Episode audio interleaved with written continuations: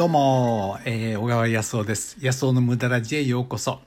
久しぶりですね、えー、この番組は毎回無駄の楽しさということでお話ししてます。無駄こそね、人生を支える、なんて言うんだろうな、カンフル剤っていうのかな。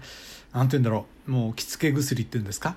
もう人生をね、豊かにしてくれるもんだと思うんですよね。生産的でいるだけなんてね、ロボットじゃあるまいしね。まあ、無駄こそ大切だということで、えー、思ってるんですね。で、今日のね、お話は、今日はね、未来はすぐ変わらないから無駄が必要ってことでお届けしたいと思います。今日もよろしくお願いします。はい。そう。やっぱりね、未来が大きく変わったら面白いだろうなって誰でも思うと思うんですよね。より良い未来が来たらいいなってこれを思うと思うんですよ。悲観的なね、暗くなるよりもね。で、えー、こういうことができたらいいな。例えば、うんね、なんかなんだろうな、こんな歌がギターで弾けたらいいなとか、ピアノができたらいいなとか、こんな車を買ってね、こんなドライブに出かけたらいいなとか、まあいろいろ思うと思うんですよね。で、収入が増えたらいいなとか、えー、素敵な人と出会ったらいいな、まあいろんな夢を持つと思うんですよね。でも、そんな未来ってね、すぐ変わんないですよね。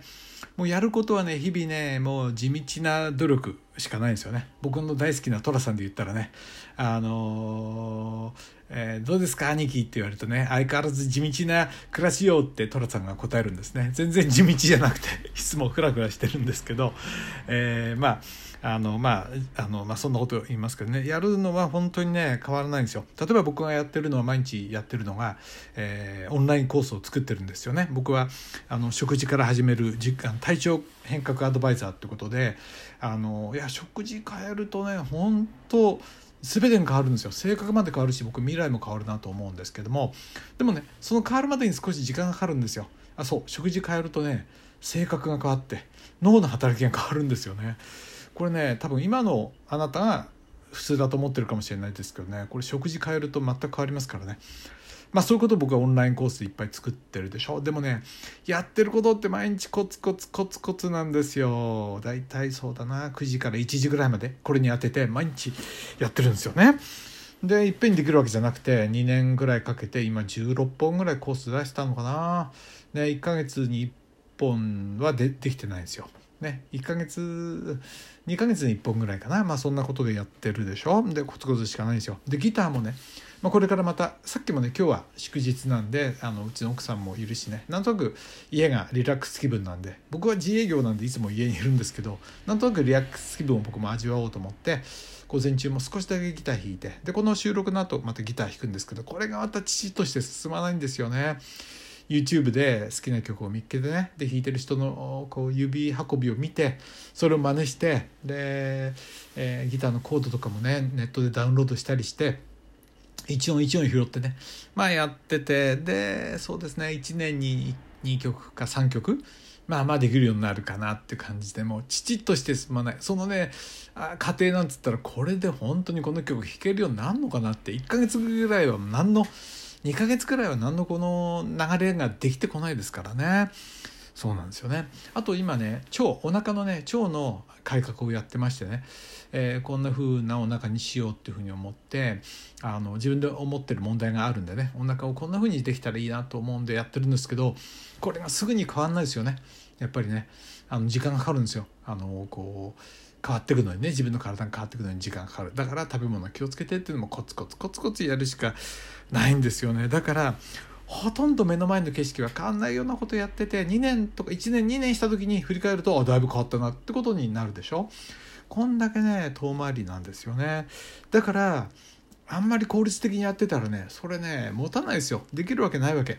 だからいかにね間に無駄をやるか。ね無駄な散歩行ったり、えー、なんだろうな。最近ね YouTube であの昔のねやってた子供の頃見てた「コンバット」って戦争ものねまあ戦争の映画だけどヒューマンドラマですよね。まあコンバットを見たりだとかあとなんだろうな。